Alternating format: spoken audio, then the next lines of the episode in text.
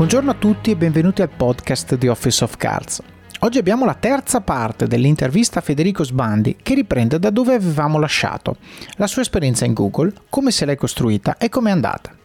Sentiremo di come Federico sia poi quasi inciampato in un business che non si aspettava e ci racconta il suo playbook, come è andata.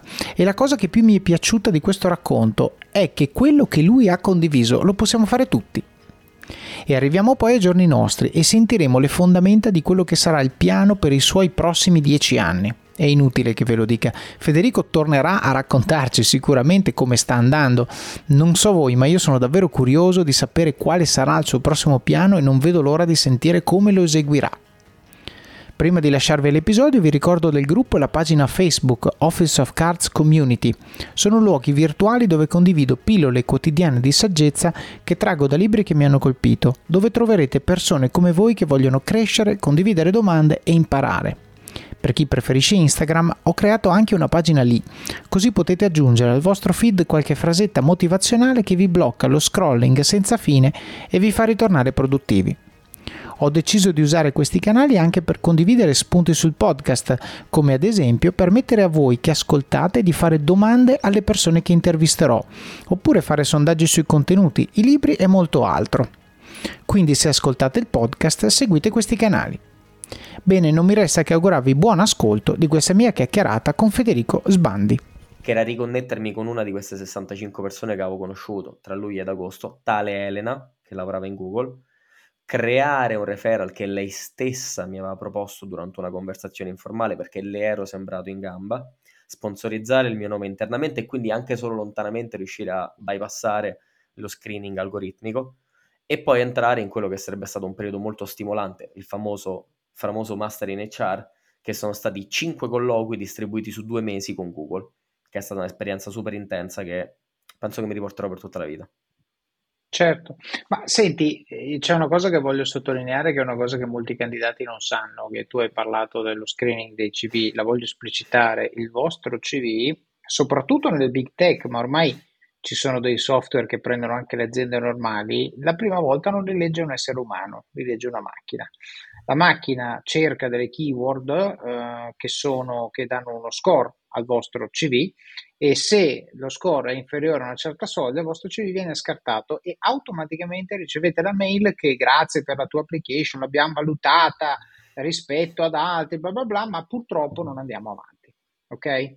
Quindi il fatto di capire come viene giocato questo gioco e cioè tu hai due opzioni. A capisci come funziona l'algoritmo e quindi scrivi il CV in modo che lo score sia superiore a una certa cifra oppure b usi l'approccio sbandi, ovvero ti fai fare un referral da uno che sta dentro, così l'algoritmo lo bypassi perché sei almeno sicuro che questa persona, che by the way in molte di queste aziende ha pure un incentivo economico, se suggerisce qualcuno che viene appunto assunto, cosa farà? Non solo manderà il CV al recruiter, ma romperà anche le scatole al recruiter per essere sicuro, l'hai chiamato, vi siete sentiti, bla bla bla, e fin tanto che Federico non va al telefono con recruiter. Da lì in poi se la deve giocare Federico, ma è questo l'obiettivo del primo miglio, quello di bypassare uno scoglio che molti candidati, soprattutto quelli junior, manco sanno che esiste, ok? Però è assolutamente eh, presente nelle big tech tutte però ormai ripeto software eh, as a service che prendono aziende anche più tradizionali perché se io pubblico un job posting perché voi dirà crudele no? Ma se io pubblico un job posting e ricevo mille candidature vi sembra ragionevole che legga mille cv no. Devo trovare un modo per fare screening. Allora potrei buttarne via 900 a caso eh, però magari dentro quei 900 ci sono dei fenomeni oppure potrei usare un algoritmo un pochino più deterministico per isolare i 100 migliori, poi quelli me li leggo tutti, poi 20 li chiamo, 3 li vedo e uno lo assumo. E, ehm, ecco, l'algoritmo c'è, mm, bisogna esserne consapevoli e sostanzialmente cercare di o eh, capire come funziona e poi risolvere il problema oppure aggirarlo.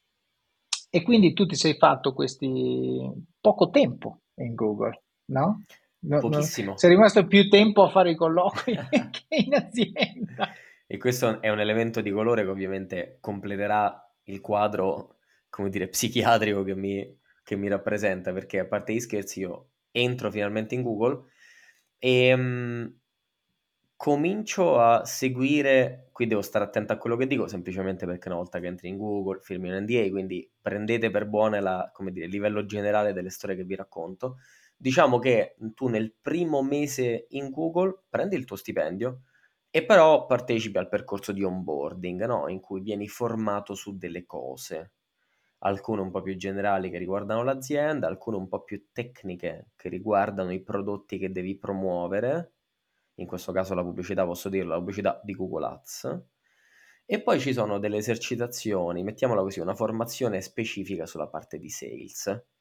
Mm. E io in questo mese, nonostante ci avessi messo circa un anno e mezzo per pianificare l'arrivo a Dublino, uh, appunto i famosi 5 colloqui per prendere un lavoro che obiettivamente era uno dei più carini anche a livello di RAL annuale, cioè parliamo di cifre, di cifre interessanti e dopo mi è bastato un solo mese per realizzare che in realtà per me Google era più una medaglietta che volevo mettermi per completare la mia esperienza da dipendente e dire a me stesso che il piano decennale l'avevo conclu- concluso esattamente come mi ero detto, ma soprattutto che dentro di me, magari per una forma di insicurezza, volevo dimostrare a me stesso di essere abbastanza bravo per lavorare in Google.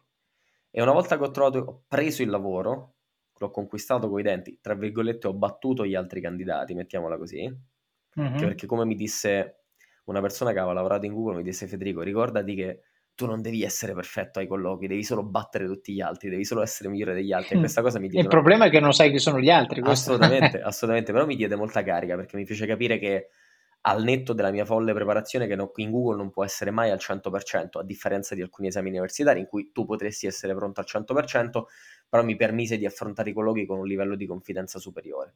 E cioè che se mi sembrava che su 18 domande in un colloquio di 45 minuti ne avevo risposto a 17 alla perfezione e uno era un po' titubante, non era un problema. Potevo comunque mm. dormirci sereno perché l'importante era battere gli altri. Comunque, dopo un mese mi rendo conto che l'azienda era fantastica, il clima era pazzesco, le possibilità di carriera infinite, ogni sei mesi in Google puoi fare uno scatto di carriera tra ragazzi, tra soldini che ti dà Google come stipendio fisso, tra bonus annuali, tra stock options, cioè sono quantità di soldi che non avevo mai visto da dipendente in vita mia.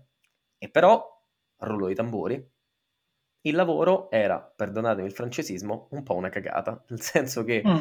avrei dovuto, tra virgolette, concedetemi l'espressione, spengere un po' il cervello mettere mm. da parte tutto quello che avevo imparato in otto anni da strategist facendo marketing digitale, quello che mi piaceva, avrei dovuto spendere più tempo a recitare degli script di vendita per vendere delle cose a dei clienti che spesso neanche ne avevano troppo bisogno, andando incontro a dei problemi. Il primo, che mi sarei disallenato a fare quello che mi piace, che è fare strategia, perché non l'avrei più allenato.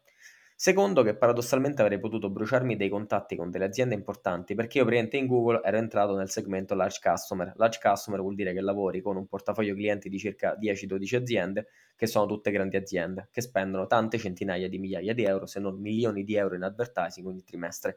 Quindi dal mio punto di vista era un avvicinamento a tutte quelle che un giorno potevano essere le aziende clienti della mia agenzia di comunicazione. Io i clienti in agenzia l'ho sempre visti così che oggi mm. ci lavoro indossando la maglietta dell'azienda in cui lavoro. E un domani però... Esatto. Ovviamente senza rubare niente a nessuno, semplicemente lasciando una buona memoria. Paradossalmente certo. lavorare in Google, e qui so, sto per sparare un'iperbole, lavorare in Google avrebbe rovinato un pochino la mia reputazione.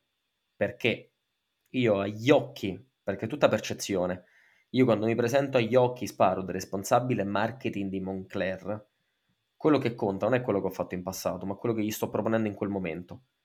E se io ai tuoi occhi mi posiziono come il commerciale di Google e non come lo strategist, come è sempre stato in passato, e alla fine della giostra ti rendi conto che le uniche interazioni che riusciamo ad avere in un trimestre sono quelle in cui io provo a venderti qualcosa, io tra due anni non posso mandarti un messaggio su LinkedIn e, comunicarti che ho aperto un'agenzia di comunicazione perché il tuo feedback, se ti ricordi di me, sarà ah ma tu eri il commercialotto di Google. Ecco, visto che mi sono reso conto che quel tipo di lavoro al di là di farmi fare tanti soldini come dipendente, non mi avrebbe portato da nessuna parte, mi sono letteralmente detto, allora Federico, fermiamoci un attimo, calma, calma, ricostruiamo un attimo perché siamo qua.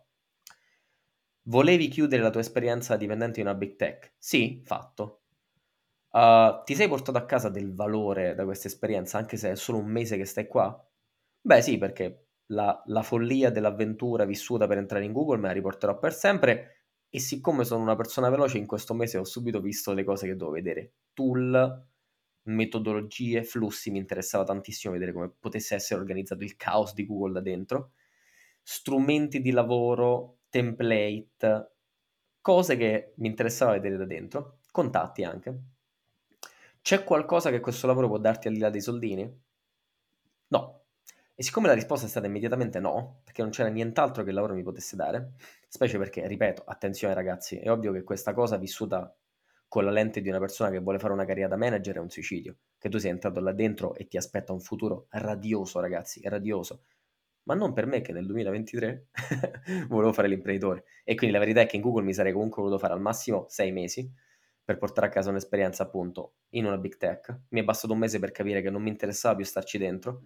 Sono rimasto a Dublino facendo il freelance perché per fortuna, per n ragioni che qui non abbiamo per fortuna trattato, tipo personal branding, blog sul fatto quotidiano, apparizioni in televisione o su eventi di settore, tutte piccole cose che nel tempo mi hanno dato un pizzico di visibilità e che mi permettono di vivere da freelance con dei miei clienti quando ho la necessità di farlo, mi hanno permesso di fare una scelta rischiosa, però sempre ragionata, ragazzi, perché come diceva prima Davide, cioè facciamoci un attimo i calcoli di che cosa succede una volta dopo che hai fatto la scelta malandrina, che hai fatto il pazzeriello. Il pazzeriello sei finito che non hai più i soldi da mandare a casa e quindi è finita la tua famigliola, oppure non hai soldi per pagare l'affitto, oppure sei sereno perché per n ragioni ti sei autocostruito il tuo piano B.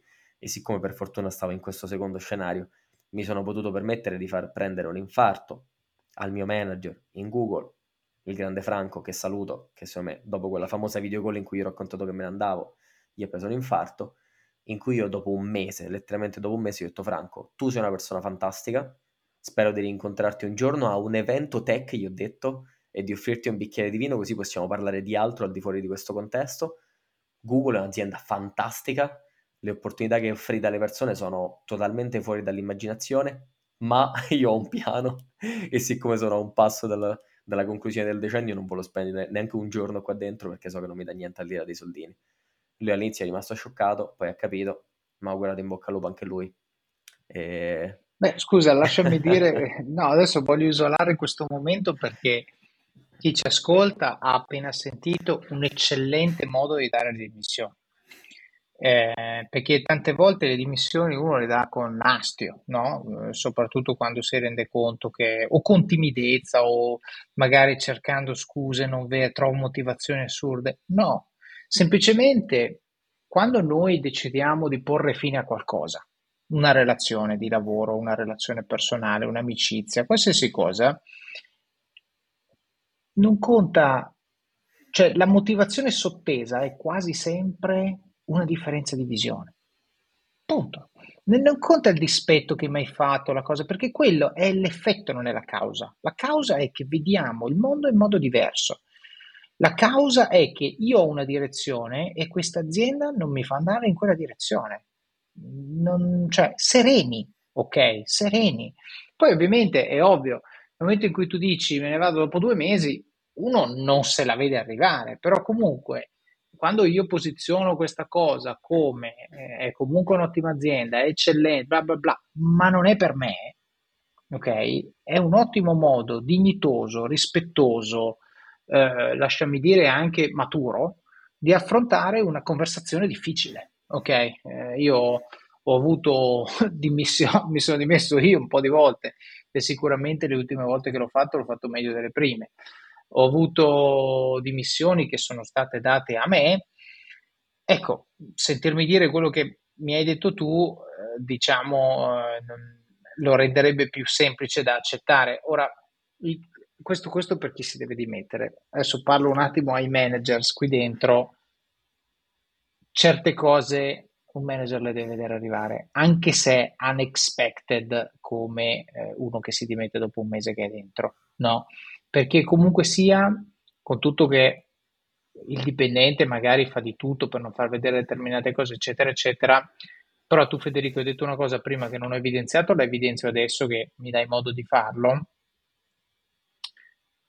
c'è tanto eh, contenuto nel come uno dice le cose che dice, ma soprattutto nei suoi silenzi.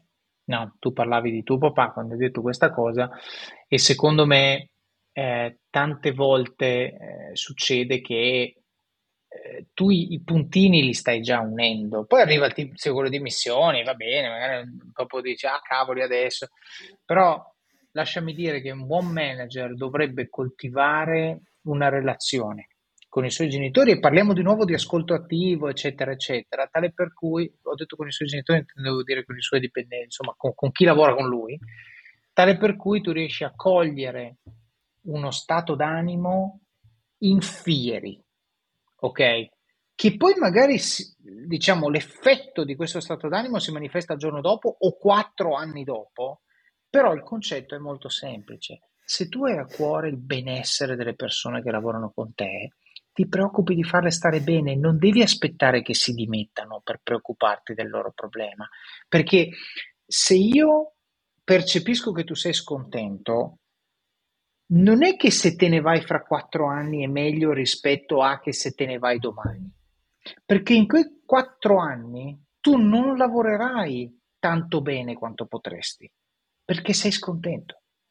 Quindi se io mi preoccupo del tuo benessere e creo il contesto in cui tu possa neanche porti la domanda se esiste un mondo al di fuori delle mura di Verona, qui cito Shakespeare, ma cito anche la mia beneamata città natale.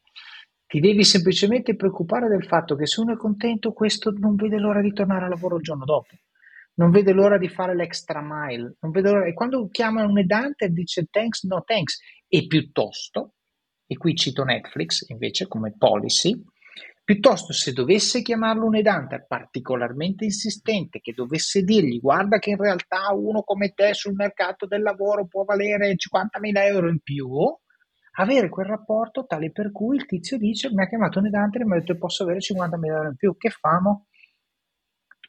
Perfetto, solo che in Italia soprattutto è tabù, cioè uno che va dal suo capo a dire questo è traditore, è mercenario. Ma no, ma no, non hai capito. Perché se qualcuno gli ha messo quel seme in testa, quel seme in testa c'è e il tuo giudizio su quel seme serve a zero.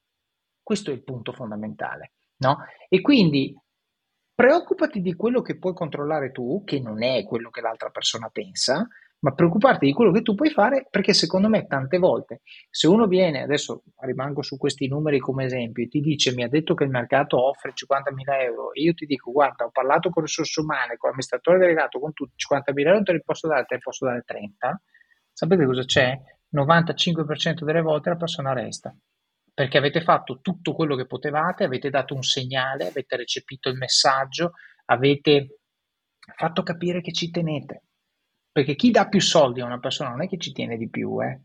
semplicemente sta facendo un rilancio, ok? Mentre invece voi che avete strecciato le regole aziendali, siete andati contro tutto e tutti, avete preso i proiettili pur di portare a casa qualcosa che toglie questa persona da una situazione di disagio psicologico, ok? Avete fatto quello che dovevate fare e se la persona deciderà di andarsene, non avete rimorso, è sereno. Ci ho provato, me l'ha detto, ok, ho preso atto, ho fatto quello che potevo fare, non è stato sufficiente, best of luck.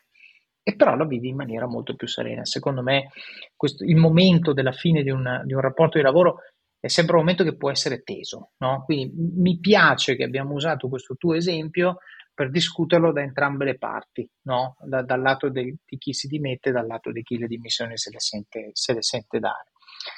Questo episodio è supportato da Scalable Capital, il tuo compagno ideale per iniziare a investire in modo semplice, sicuro e conveniente. Con oltre 600.000 clienti, Scalable è una piattaforma regolamentata e questo è molto importante ragazzi, perché vi offre una possibilità di investire in azioni, ETF e fondi partendo solo da un euro. Ma perché dovreste iniziare a investire? È semplice.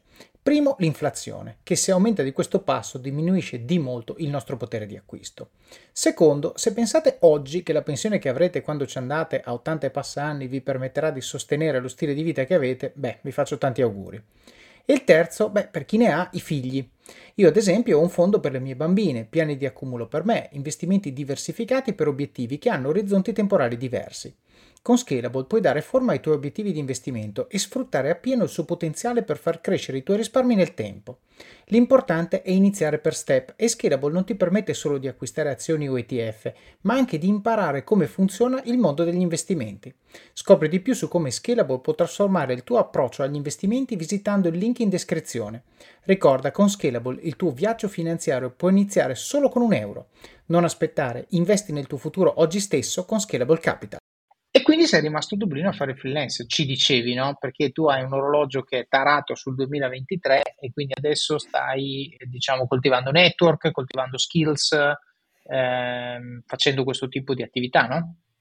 Corretto, sono a Dublino, si è aperto tra l'altro un filone che non potevo immaginare, ovvero che siccome mentre eh, facevo i colloqui in Google, dentro di me sentivo che ce l'avrei fatta e che però stavo acquisendo una serie di informazioni, di competenze nuove sul come fare i colloqui in Google.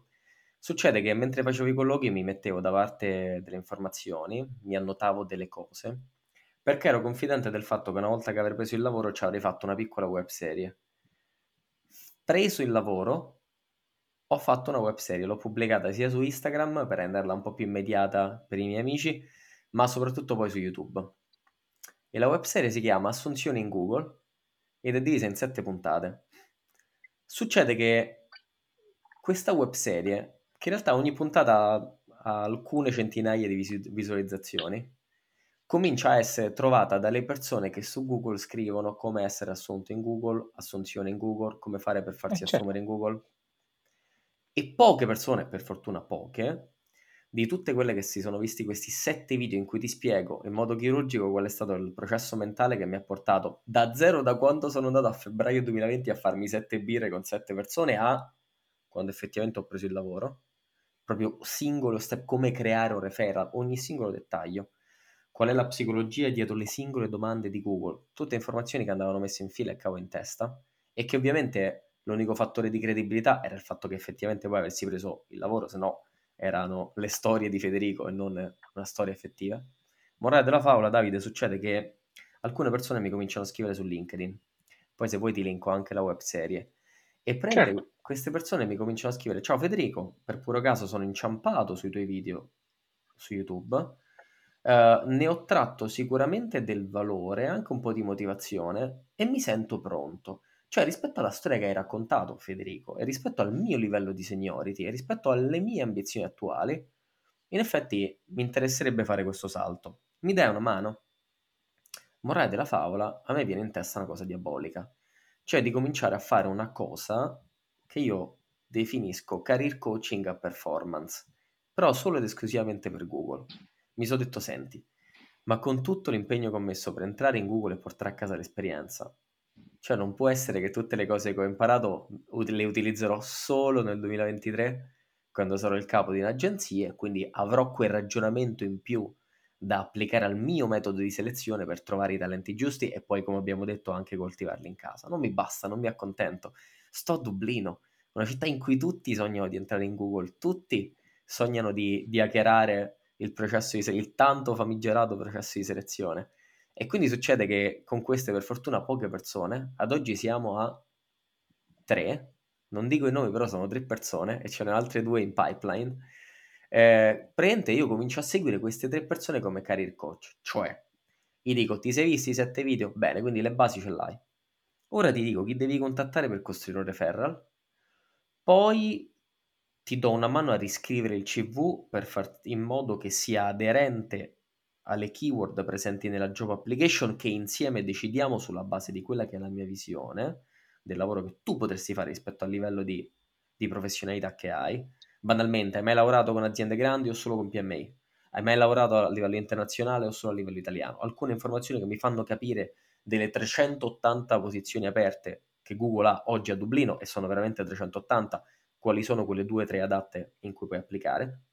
E una volta che vieni, che passi, perché abbiamo rifatto insieme il CV, abbiamo azzeccato le job application e soprattutto hai creato il referral, una volta che sei dentro, io faccio una cosa che è la mock interview. Cioè io ti simulo i colloqui di Google.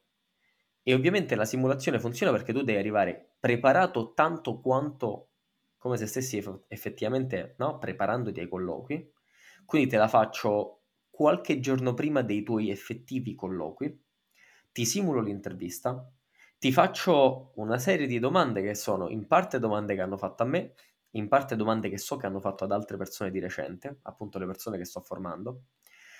Ti faccio le domande alla Google, tu mi rispondi, io finisco, nel frattempo ovviamente prendo degli appunti, e dopo ogni mock interview ti mando un documento di circa 10-15.000 battute, è praticamente un poema, è praticamente una divina commedia, in cui io mm. ti faccio la psicanalisi di ogni singola risposta che mi hai, data, mi hai dato e ti do non solo un voto da 1 a 4, che è esattamente il voto che si dà in Google alle domande, scusa, ma ai colloqui in generale, da 1 a 4, dove 1 è il più basso e 4 è il massimo.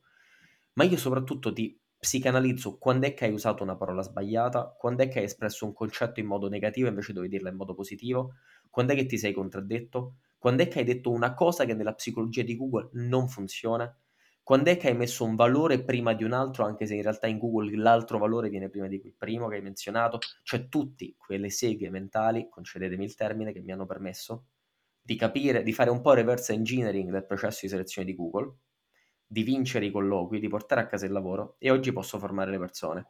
E la cosa interessante è che posso farmi pagare secondo due modalità. Prima, tra virgolette, per le ore di consulenza e poi a performance se vengono assunti. E rullo di tamburi, delle tre persone che ho formato per entrare in Google negli ultimi, uh, nell'ultimo mese e mezzo sono entrati ragazzi tutti e tre. Hiring score no way. 100%. 100%. Quindi le follie che ho dovuto studiare per mesi per arrivare preparato all'appuntamento, io adesso con grande umiltà, senza fare promozione in pubblico, perché mi piace l'idea che sia una cosa che arriva in organico, chi si guarda quella web serie, se si sente pronto, mi contatta. Una volta che mi ha contattato mi chiede Federico, mi dai una mano a entrare. E in effetti la magia non è nella revisione del CV, non è neanche nella scelta del job application, ma è nella simulazione del colloquio. Perché non c'è nessun altro contesto in cui una persona che è entrata in Google te lo fa one to one e poi ti dà quel tipo di feedback, ma è esattamente quello che ti permette di entrare. E, ehm, e, chissà se questo sia il grande elemento di debolezza sul lungo termine di Google.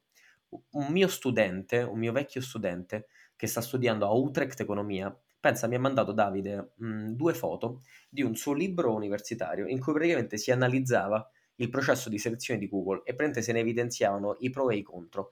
E il contro evidenziato in questo libro universitario in Olanda in cui ormai si scatta proprio la fotografia chiara di come funziona il processo di selezione di Google, perché è sempre lo stesso da un po' di anni, era la, uh, la prevedibilità. Cioè tra i pro te ne spiegava un miliardo e in effetti ad oggi è il miglior processo di selezione, forse al mondo. È il motivo per cui tutte le altre big tech, anche a Dublino, poi a cascata hanno copiato Google, ma è Google certo. la madre del processo di selezione. Però al contempo, il fatto che segua dei pattern prestabiliti lo rende anche prevedibile. E se tu entri, proprio entri nella testa di come ragionano loro, siccome loro devono rispettare delle regole, devono compilare dei file, devono sottostare a degli schemi prestabiliti di domande, di tipologie di domande, di categoria di intervista, se tu fai reverse engineering di tutta questa cosa, puoi studiartela al contrario, puoi entrare nella loro mente e quindi in qualche modo giocare con queste informazioni. E quindi, ripeto, per puro caso è successo che di fianco alla mia attività da freelance come strategist per aziende, ma anche per manager, cioè mi faccio da solo quello che prima facevo in azienda o in agenzia o in società di consulenza, si è creato questo filone che definirei curioso, quantomeno curioso, che non credevo sinceramente potesse decollare, perché quella web serie l'avevo unicamente fatta per fare un po' di storytelling della bella esperienza che avevo vissuto. Non avevo capito che fosse in realtà uno strumento di lead generation per persone che effettivamente volevano entrare in Google, ma avevano bisogno della spinta finale. Voglio vedere quando arriverà la prima persona che formo e non viene presa. Prima o poi arriverà, arriverà lo schiaffo in faccia, arriverà la sconfitta, arriverà il bagno di umiltà. Però però non è arrivata. però lo saprai prendere come hai saputo prendere qui eh, fino sì. adesso.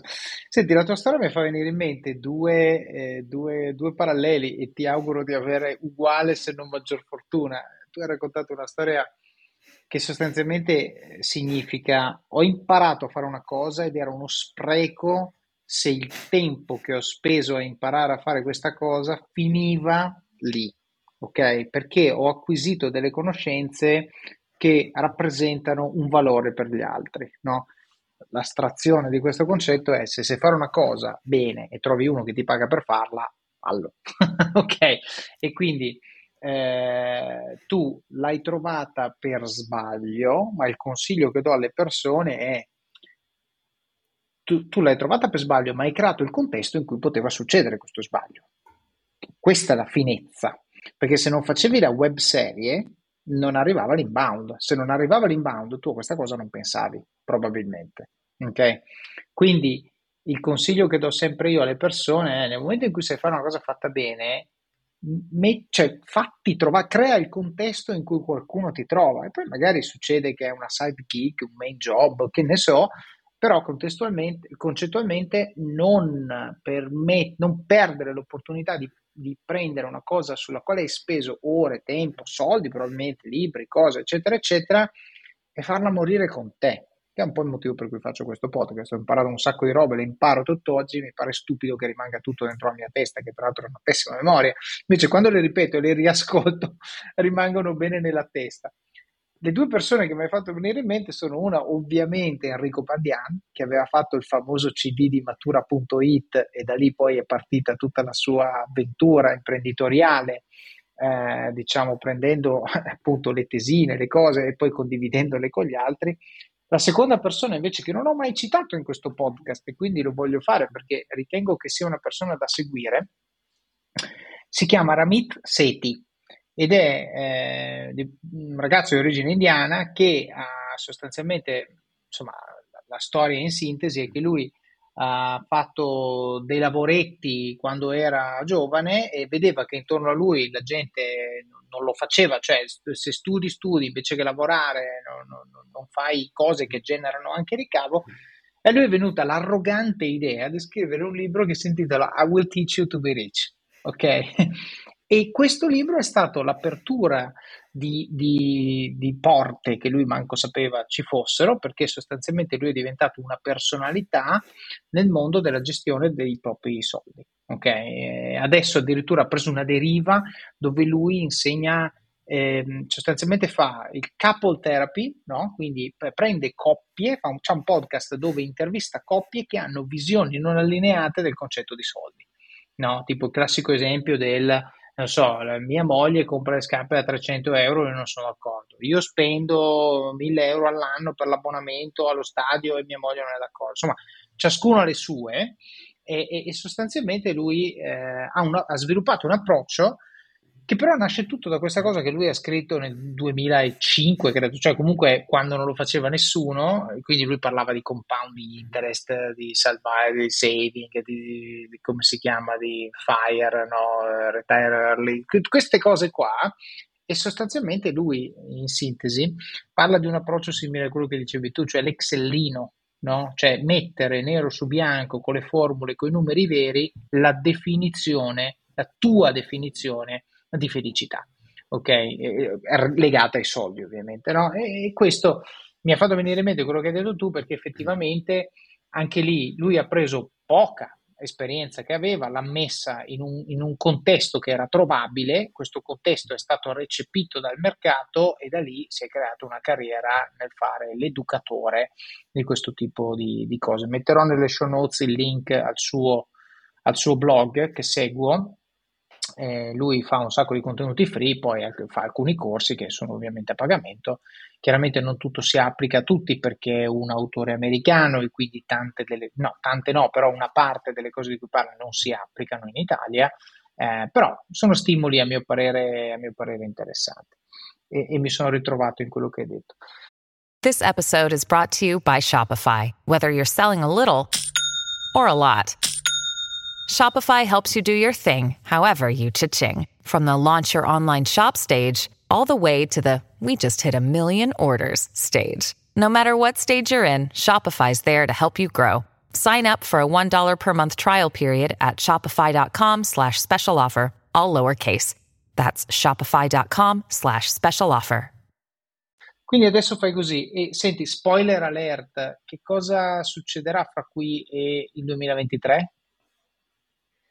Allora, Davide, siccome questa è diventata una sessione quasi di, di terapia più che un'intervista, che è quello che l'ha resa bella interessante, stimolante e mai stancante al netto del fatto che siamo già a circa o più di due ore, devo confessarti che c'è un'ultima mossa che non sanno i miei genitori,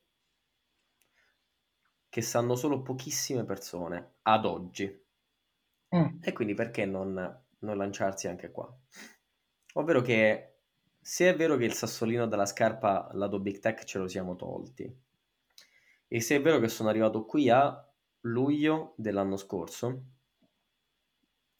c'è un ultimo step che vorrei fare, geografico più che professionale. Mm-hmm. Perché ho visto Roma, ho visto Milano, ho visto San Francisco, ho visto Dublino. Ho visto quindi i due luoghi dell'Italia in cui succedono delle cose lato digital e ho visto i due luoghi del mondo in cui c'è una Silicon Valley vera e una Silicon Valley europea. Cioè, Mi però... viene da dire che ti manca dove il fuso orario almeno davanti. Beh, c'è in realtà, perché voglio restare qui nei paraggi, no? voglio restare nei dintorni, perché l'agenzia di comunicazione la voglio aprire con una prima sede sicuramente in Europa. C'è una città che è vicino Dublino, molto vicino, molto vicino. Eh, abbiamo lo stesso fuso orario, e però ha una differenza rispetto a Dublino che Dublino è una città fin- fintamente ricca. In realtà le big tech sono ricche. Se tu poi analizzi l'economia locale, le persone del posto non sono ricche.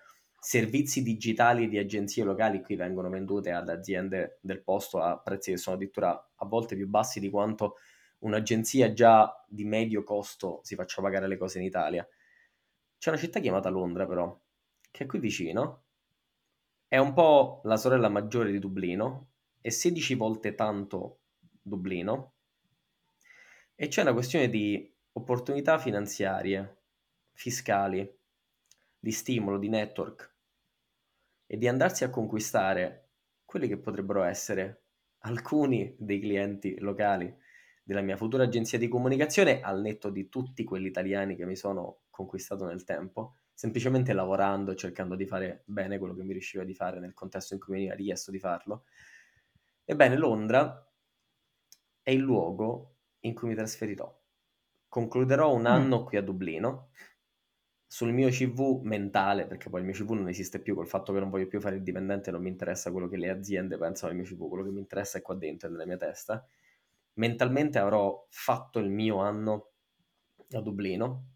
Potrò dire a me stesso che ho lavorato in Google e poi ho insegnato anche agli altri come entrarci, perché è giusto fare da ponte per le persone, come dici te, anche per valorizzare le cose che abbiamo imparato.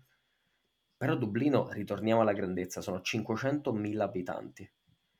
Io la quantità di relazioni che ho, sono riuscito a intessere facendo quello che mi riesce a fare, cioè stare in mezzo ai contesti, andare in palestra, conoscere persone, partecipare a feste, cioè lanciarmi nelle cose perché poi da questi contesti nascono opportunità interessanti. Mi sono reso conto dopo già pochi mesi che tra virgolette sto qui, che Dublino è una grande famiglia, in cui proprio perché le persone che lavorano nelle big tech sono un po' l'asse trainante della città. Un po' perché l'economia locale è abbastanza povera. Non è certo qui che io fondo la mia agenzia di comunicazione. Voglio aprire una LDT, ma non qua. L'agenzia di comunicazione non viene aperta qua. L'agenzia di comunicazione, la sua prima sede, la sua prima sede ufficiale, viene aperta a Londra, però per andare a Londra ci devo andare fisicamente. E siccome vivo da freelance... E cosa vai a fare? Il freelance? Esatto. O ti piazzi da qualche no, parte? Ricordiamo che il piano decennale dal punto di vista delle cinque tipologie di organizzazioni è finito. È fatto. Fine, okay, fine. Okay. Quello, ci siamo tolti, come dire, anche il peso che a un certo punto, soprattutto negli anni finali, è diventato eh, ci siamo quasi, siamo quasi, fine. Il film, tra okay. virgolette, si è completato. Però io devo andare fisicamente nella città in cui voglio fondare l'agenzia di comunicazione perché devo starci, devo respirare quell'aria. E essendo freelance posso lavorare e vivere dove voglio. Conosco già molte persone, per fortuna a Londra, con cui partire. E, e niente, tra l'altro Destino vuole che di recente, grazie a un'agenzia italiana, che mi ha arruolato come strategist per un progetto di un cliente a Londra, mi sono reso conto di quanto le cose vengono pagate a Londra, lato digital. Servizi basici vengono pagati a 5 volte tanto quello che vengono pagati qui a Dublino. E quindi tra aprire l'agenzia, perché poi attenzione, nel piano decennale io non ho mai saputo veramente dove l'avrei aperta, tra aprirla in Italia come prima sede, tra aprirla a Dublino o tra aprirla a Londra, Londra è la città più appetibile. Il che non vuol dire che non ci sarà anche una sede italiana, ci sarà una sede italiana, sicuramente sarà a Milano, però si parte prima dall'estero, perché dove io voglio stare, dove ci sono più opportunità, dove ci sono più stimoli e dove si gioca la famosa Champions League, il famoso mondiale che ho sempre ambito a giocare. E quindi se voglio valorizzare tutte le cosine che ho imparato nel corso degli anni e voglio però stare in un'area del mondo in cui non debba combattere con i soldini come ho dovuto fare in casa per pagare l'affitto perché non voglio più rivivere quell'esperienza, facciamo che chiudiamo l'esperienza a Dublino, facciamo che ci portiamo a casa questo stimolante anno, questo stimolante anno di master HR all'interno delle big tech, con cui un po' ci ho fatto dei soldini, un po' ce li farò e un po' mi riporto l'esperienza a casa per quando dovrò assumere le persone, come abbiamo detto, ma prossimo step, caro Davide, è andare a Londra. Devo decidere ancora il mese, probabilmente sarà settembre. Beh, allora inizio, vabbè, sicuramente ti faccio un grandissimo in bocca al lupo e sicuramente eh, diciamo hai detto che hai già contati ma anche io ne ho ancora tanti. Per fortuna se hai bisogno qualsiasi cosa fammi sapere. Ci ho vissuto 5 anni quindi so, so cosa vuol dire so cosa vuol dire Londra. E, ehm, ti direi questo ti direi è interessante come tu, cioè, la cosa che, che sintetizza il tuo approccio rispetto a queste decisioni folli è cioè una follia estremamente razionale la tua, no? Vado, vedo, studio, faccio, piazzo, eh, cioè tu metti a repentaglio apparentemente di nuovo la sicurezza del breve per essere sicuro di non sbagliare e quindi nel lungo riduci di molto il downside, cioè tu ti metti in una posizione dove fai una scommessa molto asimmetrica nel breve, dove, dove i rischi sono alti e il potential gain è molto basso, per poter rendere la scommessa successiva, quella in cui i rischi sono bassi perché li hai ridotti, l'investimento prima ha ridotto il rischio di sbagliare qualcosa perché ti sei creato il network, hai, cre- conosciuto le persone, hai fatto tutto, quindi il rischio che vada male è limitato dal rischio che hai corso prima, invece il potential upside a quel punto diventa infinito. E questa cosa, secondo me, ritorna al discorso del sacrificare il bene di oggi per il domani, di lo odi oggi, ma domani lo adorerai, eccetera, eccetera, perché effettivamente è un approccio, secondo me, dove tu vedi dove tu vedi le cose che fai come investimento e non come costo, dove le vedi come eh, seminare qualcosa per un futuro ritorno e non come godimento del momento, eccetera, eccetera. Ed effettivamente è molto, è molto saggio, cioè nel senso fare questa cosa non ci avevo mai pensato, però effettivamente quando senti parlare mi viene in mente l'episodio di, del Tim Ferry Show dove parlava Richard Branson, no? che parlava di quando aveva iniziato Virgin, Virgin Atlantic, eh, dove Tim Ferris distillava questa pillola, diceva sui billionaires, no? eh, loro sono molto bravi a fare scommesse asimmetriche, dove se va male va un po' male, ma se va bene va benissimo. No? Cioè, questo è il segreto, no? Qua, limitare le perdite, non massimizzare i guadagni. Cioè, se tu chiedi a tutti quelli che hanno fatto i billions qual è il loro segreto, è stato fare scelte che, dove il downside era estremamente limitato e soprattutto sapevo quanto fosse. L'upside, boh, perché dipende, il mercato funziona, non funziona, il brand, scelte giuste, team, quello che vuoi. E lui praticamente parlava di quando aveva, voleva fare Virgin Atlantic, dove l'aveva fatto, poi racconta tutta la storia, metto il link nelle show notes, è molto più bella raccontata da Sir Richard Branson che da me, però il punto fondamentale che cos'era? Era la cosa più pericolosa di quando tu fai un airline è il costo dell'aereo, okay? che costa un sacco di soldi e se non, è, se non lo riempi si ammortizza, cioè il costo dell'ammortamento è superiore rispetto ai ricavi che fai, quindi sei morto.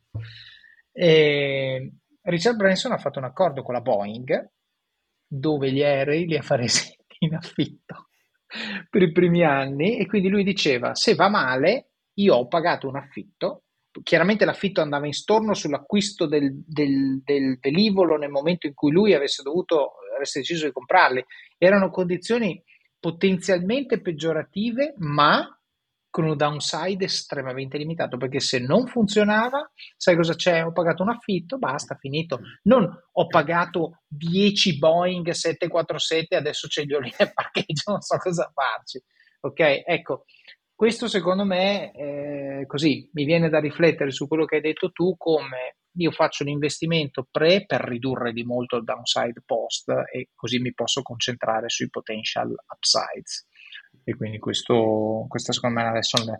Senti, ti faccio un'ultima domanda, deragliando leggermente e poi ti lascio andare, ma io vorrei chiederti se puoi dare un consiglio. Allora, ti spiego perché. Prima ti faccio la domanda, così intanto ci pensi e poi ti spiego perché di questa domanda se puoi dare un consiglio alle persone che ci ascoltano su cosa fare per provare a iniziare a fare arti marziali. E ti spiego perché ti faccio questa domanda. Io quando ero piccolo, eh, avevo otto anni credo, più o meno, ero abbastanza cicciottello i miei hanno provato a farmi fare calcio, ovviamente ero un palo in mezzo al campo che non si muoveva, incapace di fare qualsiasi cosa, obeso, lento e anche scarso coi piedi, non c'era verso di farmi fare cose utili in un campo da calcio. E hanno pensato che eh, potesse essere una buona idea farmi fare judo, no? Solo che ero sempre cicciottello, eh, lento, eh, non l'ho mai vista in maniera positiva. E quindi l'ho fatto, però l'ho fatto per un sacco di anni, l'ho fatto per 5-6 anni, sono arrivato alla cintura prima della nera eh, per mancanza di alternative, cioè decisione inerziale, però l'ho sempre vissuta male e mi sono sempre rifiutato di fare agonismo dopo la prima gara in cui mi hanno fatto un double leg takedown, mi hanno messo giù, sono tornato a casa e con la coda fra le gambe ho detto mai più ai miei genitori, avevo non so 12 anni, 10, 11 più o meno, no? È stato un trauma, un trauma che non ho superato, cioè questo voglio dire, tutto quello che hai detto tu, io chiaramente avevo un'età diversa, ma per me non è successo, cioè lo schiaffone mi ha messo per terra. E io penso che eh, se qualcuno prova l'arte marziale senza il mindset giusto, cioè senza capire che cosa l'arte marziale può dare anche fuori dalla palestra in cui la pratichi, al primo schiaffone la scelta più logica è lasciar perdere. Ok, questo è evidente. Vacanze in Sicilia o in Sardegna. Con i traghetti GNV viaggi in relax, porti tutto quello che vuoi e ottieni super vantaggi. Col nuovo programma Fedeltà MyGNV accumuli punti viaggiando, ricevi un cashback del 20% e tanti sconti a bordo. Non c'è modo più conveniente per andare in vacanza. Scopri i dettagli su gnv.it. Quindi a te che invece ti ha preso la scimmia, mi viene da chiederti questa cosa, anche perché io appunto seguendo gioco poco prima, quando sono tornato in Italia, eh, poco prima del Covid, avevo raccolto informazioni per iscrivermi a Jiu-Jitsu, anch'io. Poi è successo il Covid, è finito tutto, basta Jiu-Jitsu. E quindi magari ti faccio la domanda anche un pochino egoisticamente. Allora, la risposta, rullo di tamburi, è aprire un file Excel. okay. Segnarsi da... Questa non l'avevo, non me l'ero aspettata. Segnarsi innanzitutto quali sono tutte le discipline da combattimento, in, per cominciare a dare un'occhiata, no, per cominciare a informarsi. Immaginate la metafora iniziale sulle facoltà universitarie, ecco, cerchiamo di capire quali sono tutte le discipline, perché poi giustamente uno dice, innanzitutto bisogna distinguere tra sport da combattimento e arti marziali, che non sono la stessa cosa, e poi all'interno di queste due categorie ci sono tantissimi sport e sottosport, e quindi il primo step fondamentale è cercare di capire quali sono. La prima cosa che farei è proprio quella, Ok, uh, arti marziali miste, eh, sport completo, uh, K1, Muay Thai, kickboxing, pugilato, jiu-jitsu, judo, karate. E poi piano piano si scende in quelle che possiamo definire appunto arti marziali pure, no? Il tai chi, un po' più spirituali e notate che per come ve le ho elencate, il mio cervello, anche se non l'ho fatto apposta, è come se in automatico l'avesse messa in ordine di violenza, dalla più violenta alla meno violenta perché questa è un po' nell'ideale colonna del file Excel che creerei con tutti gli sport da combattimento barra arti marziali. Questa è un po' la variabile mh, con cui li ordinerei, dal più violento al meno violento.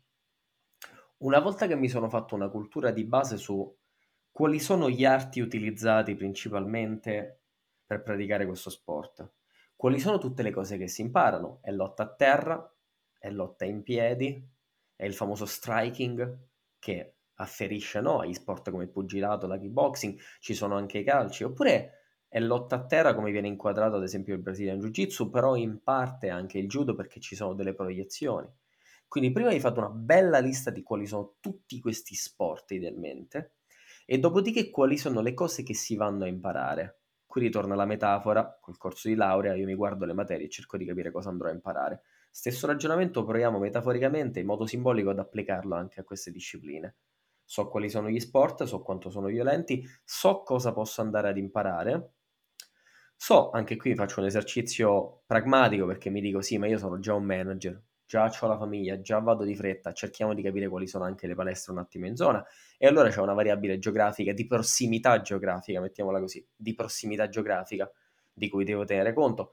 Magari non siete un manager, siete anche un ragazzo, dovete tenere conto anche dei soldini, cerchiamo di capire quanto costano gli, abbinam- gli abbonamenti nelle palestre che ho vicino casa o vicino al lavoro.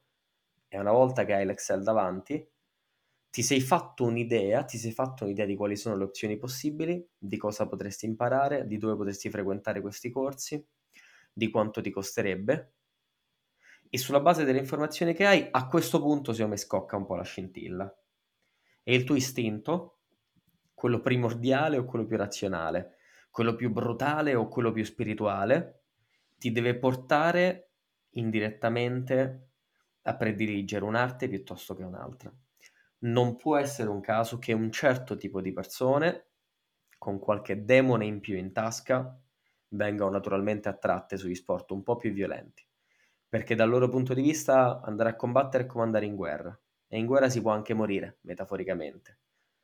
In questa iperbole, morire significa prendere un pugno in faccia, prendere un calcio sul fegato, che vi assicuro è la cosa più dolorosa che possiate ricevere ben prima di un pugno in faccia che la vostra faccia è dura, piena di ossa, il vostro fegato è debole e ricevere un middle kick sul fegato quando siete scoperti è una cosa che vi fa sparire dal pianeta Terra per 7 secondi, minimo.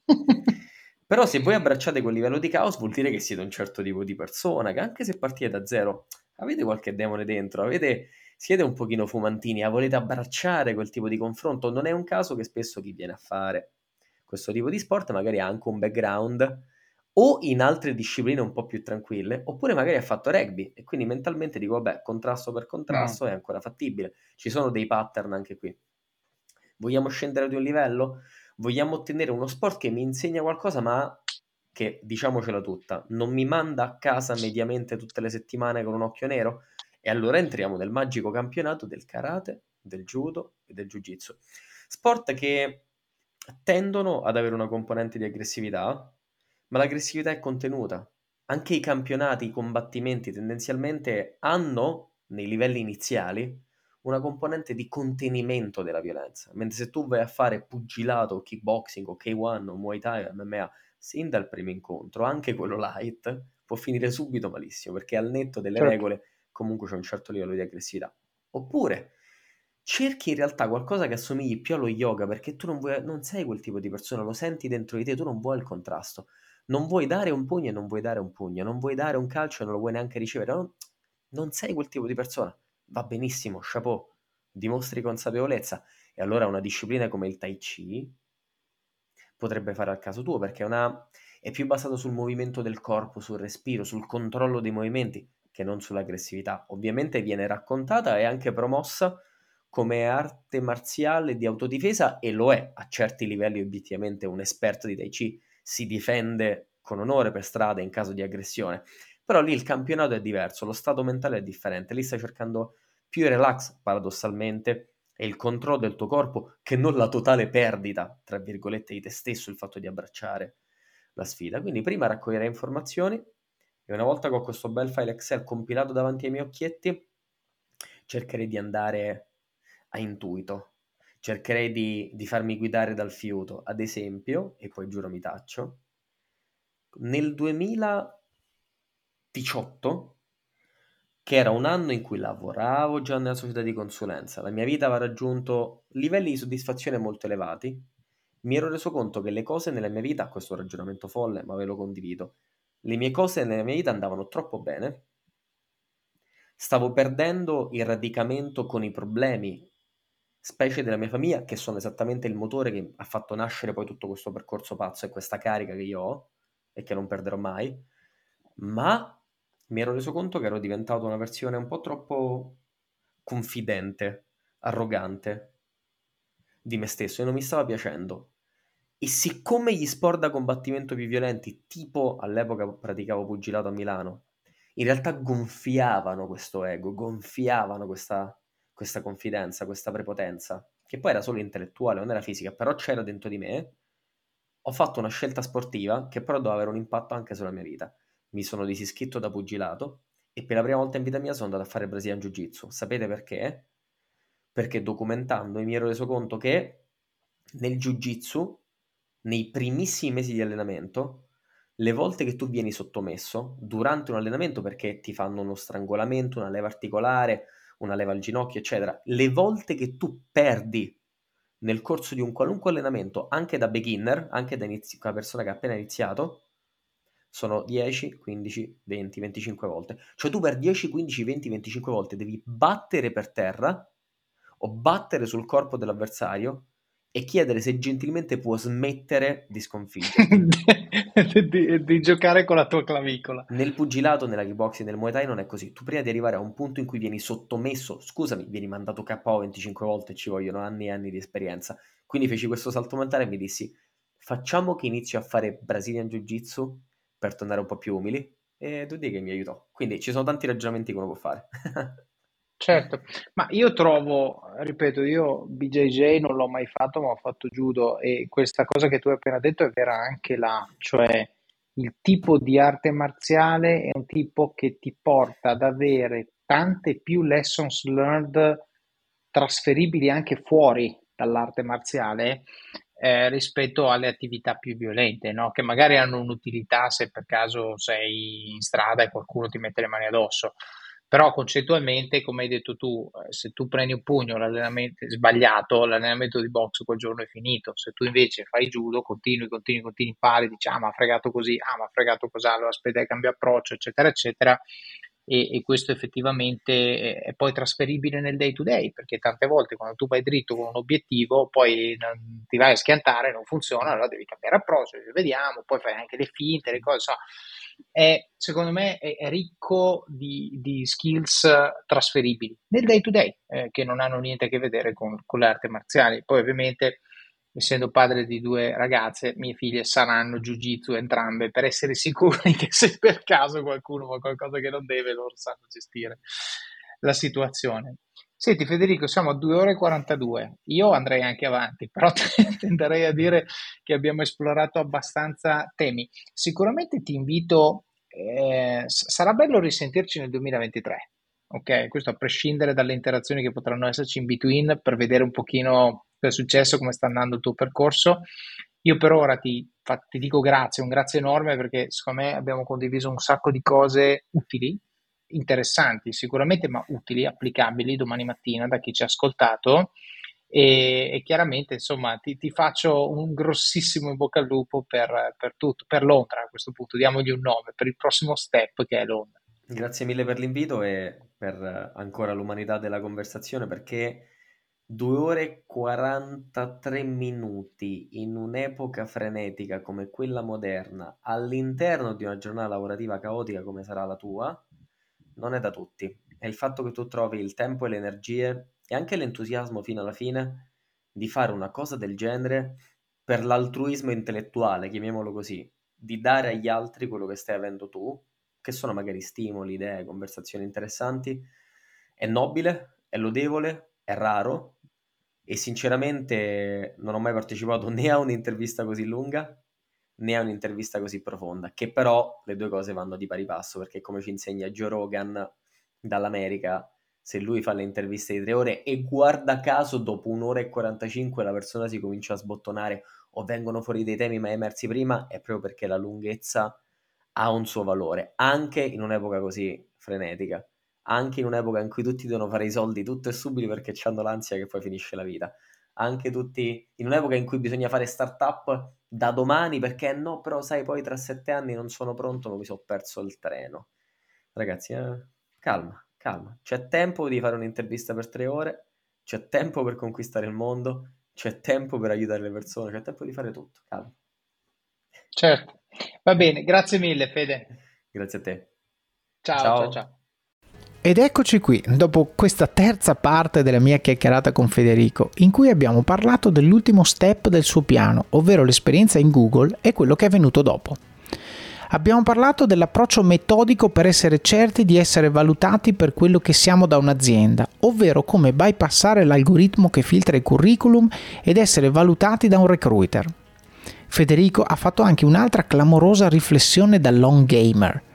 Che impatto avrà il lavoro che sto facendo oggi sulle mie relazioni sul lungo periodo? E questo lo ha portato a fare la scelta controintuitiva e sicuramente non facile di lasciare Google dopo pochissimo tempo per preservare la coerenza col piano e con l'obiettivo di lungo termine. Federico ha anche condiviso un eccellente modo, rispettoso ma allo stesso tempo schietto e franco, per dare le dimissioni o, in generale, chiudere una relazione di qualsiasi tipo. Ha poi dato qualche consiglio ai manager su come gestire l'eventuale disagio di un collaboratore. La soluzione è prevenzione e per farlo dobbiamo creare condizioni per permettere alle persone di essere serene nel condividere i loro stati d'animo. Poi Federico ci ha condiviso uno scenario inaspettato, la creazione di un prodotto basato su competenze che ha dovuto acquisire per superare i colloqui in Google. Bene, ascoltatemi bene perché questo cambia la vita. Avete una passione? C'è una cosa che sapete fare meglio degli altri e di cui parlereste per ore e ore senza stancarvi? Prendete l'oggetto che avete sul tavolo in questo momento o in tasca o in mano, e sto parlando del telefono, aprite la fotocamera, premete rec e iniziate a parlare di questa cosa. Nessuna scusa ragazzi, lo fate ora e non date tempo all'insurgent che avete in testa di avere un'opinione e di trovare una scusa. Avete sentito Federico? Nata per caso, fatta senza pretese, boom, lavoro creato. E by the way, ha portato tre persone a realizzare il loro sogno di entrare in Google ed è stato pagato per farlo. Ho detto tutto. Abbiamo parlato dell'importanza delle scommesse asimmetriche e di come assicurarsi sempre, come primo punto, di minimizzare le perdite. E infine abbiamo parlato di come iniziare a fare uno sport di combattimento. Credo che Federico ci abbia dato un'ottima panoramica sui diversi sport e arti marziali. Io penso che, Covid permettendo, mi cercherò una palestra dove fare Jiu-Jitsu. E voi? Come sempre vi invito a praticare gratitudine a chi vi aiuta. Spesso gli ospiti del podcast mi scrivono qualche settimana dopo che ho pubblicato l'episodio condividendo messaggi che hanno ricevuto da voi, messaggi di apprezzamento per l'episodio, per la loro storia e per quello che vi ha insegnato. Fatelo, mi raccomando. Il podcast vive di questo, vive di emozioni positive, di persone che imparano, di ringraziamenti, di collegamenti nati quasi per caso. Questo in realtà è un consiglio molto più ampio. Se qualcuno fa qualcosa per voi, qualcosa che vi fa crescere e vi rende migliori, ringraziatelo. Renderete la sua giornata, come spesso accade con le mie quando mi scrivete, migliore. Passiamo ora al supporto, la fase in cui siete voi protagonisti e in cui dimostrate con pochi e semplici ma significativi gesti quanto impatto abbiano questi contenuti nel vostro quotidiano e quanto sia importante per voi che il podcast continui a crescere. Quindi come fare? Il primo modo è Patreon ed è il primo link che trovate nelle show notes. Vi basta andare su it.officeofcards.com barra podcasts e cliccare l'episodio di Federico oppure andare su patreon.com barra officeofcards.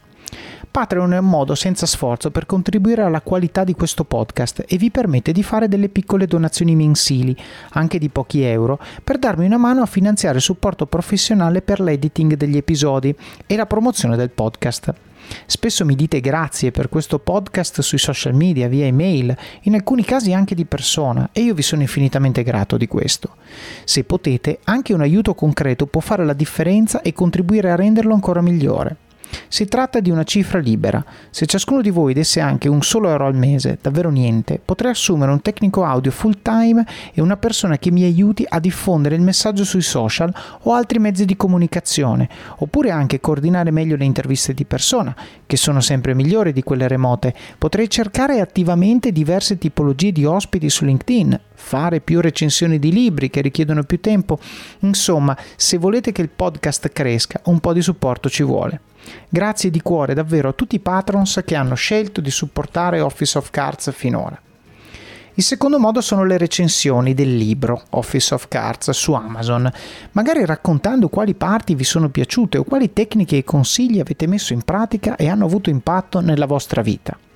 So che molti di voi regalano Office of Cards ai loro amici, chiedete loro di lasciare la recensione quando lo hanno finito.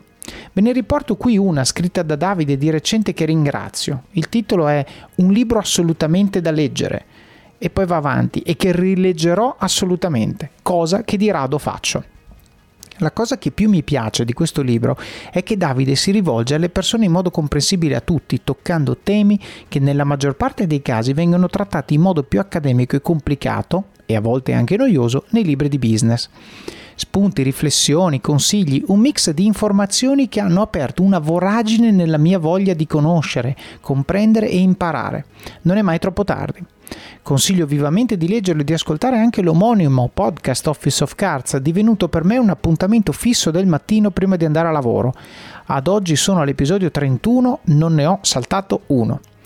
Credo che il progetto di Davide Cervellin vada sostenuto in tutti i modi possibili perché la diffusione di questo tipo di mentalità può solo migliorare le nostre vite, l'azienda per cui lavoriamo e il mondo in cui viviamo. Congratulazioni Davide, spero un giorno di poterti anche incontrare di persona, sarebbe per me un grande piacere. Davide, lo spero anch'io, sai dove trovarmi, quindi se vuoi che ci incontriamo, se passi da Milano, fammi sapere. Il terzo modo, recensioni del podcast, sia su Apple Podcast, dove potete anche lasciare un commento, che su Spotify, dove potete lasciare solo le stelline. Ci mettete davvero 30 secondi, ma è molto importante perché aiuta gli altri a scoprire e provare questo podcast. Il quarto modo, se usate Apple Podcast, potete abbonarvi al podcast, costa solo 99 centesimi al mese. E con l'abbonamento avete accesso in esclusiva a contenuti extra, come ad esempio gli episodi completi, ovvero le due o tre puntate tre puntate come in questo caso di ogni episodio appena sono pronti appena ho finito di lavorarci di solito oltre un mese prima della pubblicazione ufficiale oppure avrete anche accesso ad altri materiali che sto pensando di rendere disponibili nei prossimi mesi vi faccio uno spoiler video corso Così quelli che dicono che non ascoltano le note alla fine, vediamo chi l'ha sentita questa. Vi aspetto tutti eh, con un commentino sulla pagina Facebook oppure su LinkedIn.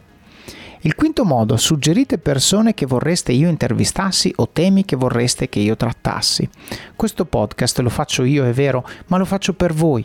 Un po' come i regali che si dice che debbano piacere a chi li riceve e non a chi li fa, anche qui sta a voi aiutarmi ad aiutarvi e identificare temi o persone che ritenete facciano bene al gruppo. Qui ringrazio Francesco che mi ha suggerito di intervistare Federico, davvero grazie mille. Il sesto modo, i link nelle show notes. Molti di voi, davvero tanti, lo sapete, mi dicono che non le guardano.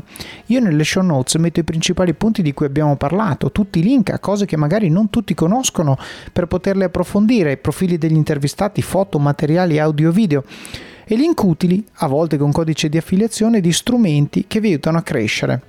Parlando di link con codice di affiliazione, il settimo modo, prima di fare il vostro shopping su Amazon solo da sito web, quindi solo da computer, non dall'app, passate dalle show notes del podcast su it.officeofcards.com barra podcasts e cliccate sul link di Amazon oppure comprate uno dei libri che suggerisco nella sezione libri del sito. Così aiutate voi stessi a crescere e anche il podcast il tutto con un semplice clic L'ottavo modo, parlate del libro e del podcast con le persone che vi stanno a cuore, amici, colleghi, parenti. Leggetelo insieme alle persone alle quali tenete e discutetene come in un book club. Taggate il libro o l'episodio che più vi ha colpito sui vostri profili social, in modo che il numero più alto possibile di persone possa beneficiare di questi contenuti. E il nono, il più importante di tutti, mettete in pratica quello che avete imparato e dimostrate con i fatti che le cose di cui parliamo qui funzionano. Fate come Federico, datevi un obiettivo e mettetevi con calma a fare un piano di lungo periodo per realizzare la vostra visione. Mappate le competenze e l'esperienza che dovete avere per poter ambire con diritto al successo che meritate. Circondatevi di persone da cui imparare ed esponetevi a contenuti e stimoli che vi fanno crescere e che vi aiuteranno a forgiare il professionista e la persona che volete diventare. Vivete al massimo, spingete sull'acceleratore, fate quelle benedette 30 flessioni al giorno, quella dieta, quel video, quel blog post o qualsiasi sia la cosa che nutre le vostre passioni e usatele come opportunità di crescita personale e professionale. Lo so che è difficile, ma è proprio nelle difficoltà che troverete crescita e successo. Decidete ora chi dovete diventare per avere successo e raggiungere gli obiettivi che vi siete prefissati. Il vostro domani inizia oggi e il vostro oggi inizia adesso. Vi auguro buon proseguimento di giornata e di settimana. Alla prossima!